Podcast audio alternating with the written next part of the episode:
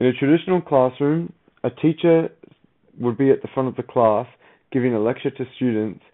and that's how they learn their content, and then they are tested on their content at home through homework activities. However, in a flipped classroom, students learn their content at home either via lecture or other formats, and when they come to class,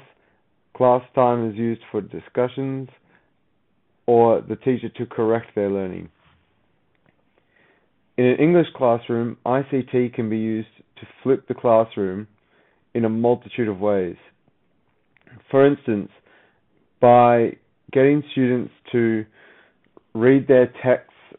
online at home or watch videos of scholarly opinions on the text they read, when they get to class, the English teacher no longer has to give time for the students to understand the content.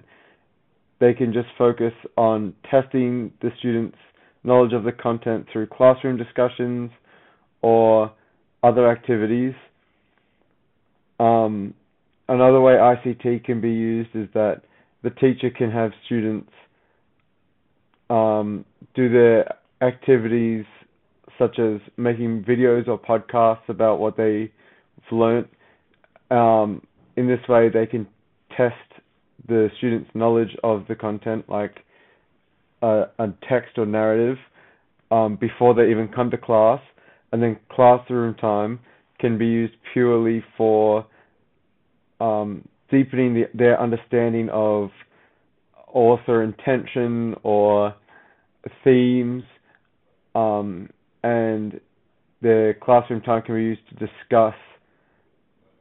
the actual meaning of the text rather than just the plot or what they've missed.